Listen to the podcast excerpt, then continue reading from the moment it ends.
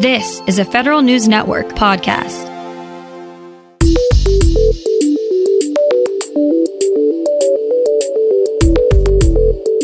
Coming up on today's federal newscast, a few of the 11,000 Social Security Administration employees affected by the new telework policy will get more time to adjust. President Trump signs an executive order that scraps a 2009 one involving the federal contracting process. And the Office of Government Ethics wants to hear how agencies coach their employees on ethical principles.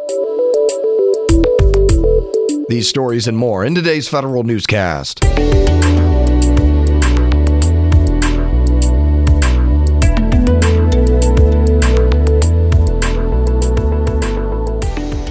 Welcome to today's episode of the Federal Newscast. I'm Eric White. Operations employees at the Social Security Administration will get two extra weeks to adjust to the upcoming cancellation of their telework program. SSA says the telework pilot will end November 22nd instead of November 8th. The agency says some 11,000 employees are impacted by the new policy at SSA field, regional, and headquarters operation units. SSA says the decision to end its telework policy will allow its employees to focus on the agency's customer service challenges. Employees of contractors who lose a recompete no longer have the right of first refusal to continue working on the same or a similar project. President Trump signed an executive order rescinding an Obama era directive giving preference to the existing employees. The new order also ends any existing investigations or compliance actions into contractors potentially not abiding by the 2009 requirement. The Office of Government Ethics wants agencies to share their best practices for lending advice and counsel to their employees. OGE says it'll collect this information to determine how well agencies are advising their employees on ethical matters. It will then use the information to tailor the services it provides to other agencies. OGE says it'll also share agency best practices so others can learn new strategies.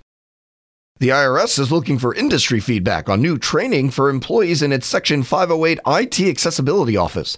The agency has asked vendors to provide two curriculums, one focused on technical assurance training and the other focused on 508 compliance testing. Responses will be accepted through November 15th. Employees must complete a final exam and receive at least an 85% to pass the course. A new Federal Innovation Council from the Partnership for Public Service is made up of 13 federal leaders from across government who are seen as champions of innovation within their agencies. The council will focus on developing public private partnerships, finding alternative acquisition methods, and addressing talent and cultural challenges across government. When it comes to federal financial management, there's always room for improvement. More now from Federal News Network's Tom Temin. The Government Accountability Office looks at agency financial summaries yearly.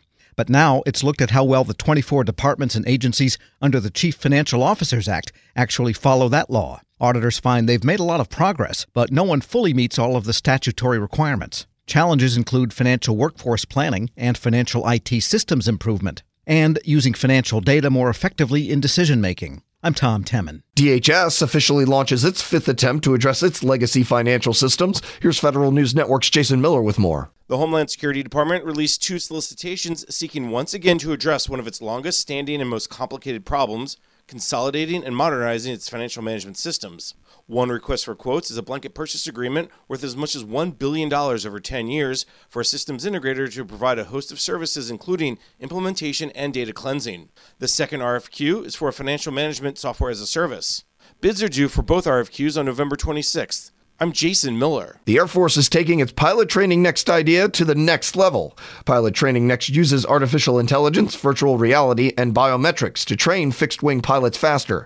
Now, the 23rd Flying Training Squadron is creating a rotary wing next for helicopter pilots. The squadron graduated its first class in October and saw students seven to 10 days ahead of the usual training schedule. The program also saved the Air Force $60,000 per student. The Marine Corps is increasing the time it will take for some enlisted Marines to promote to sergeant and staff sergeant. Starting next year, Marines must spend at least four years in service before being promoted to sergeant. That's double the current requirement. Time in service requirements to become a staff sergeant will increase from 48 months to 60 months. Additionally, time and grade requirements will increase from 27 months to 36 months. The military services depend on DoD's combat support agencies for a wide variety of their missions, but the prices they pay aren't exactly transparent. Federal News Network's Jared Serbu has details. A new study by the Government Accountability Office focused specifically on the Defense Finance and Accounting Service, the Defense Information Systems Agency, and the Defense Logistics Agency.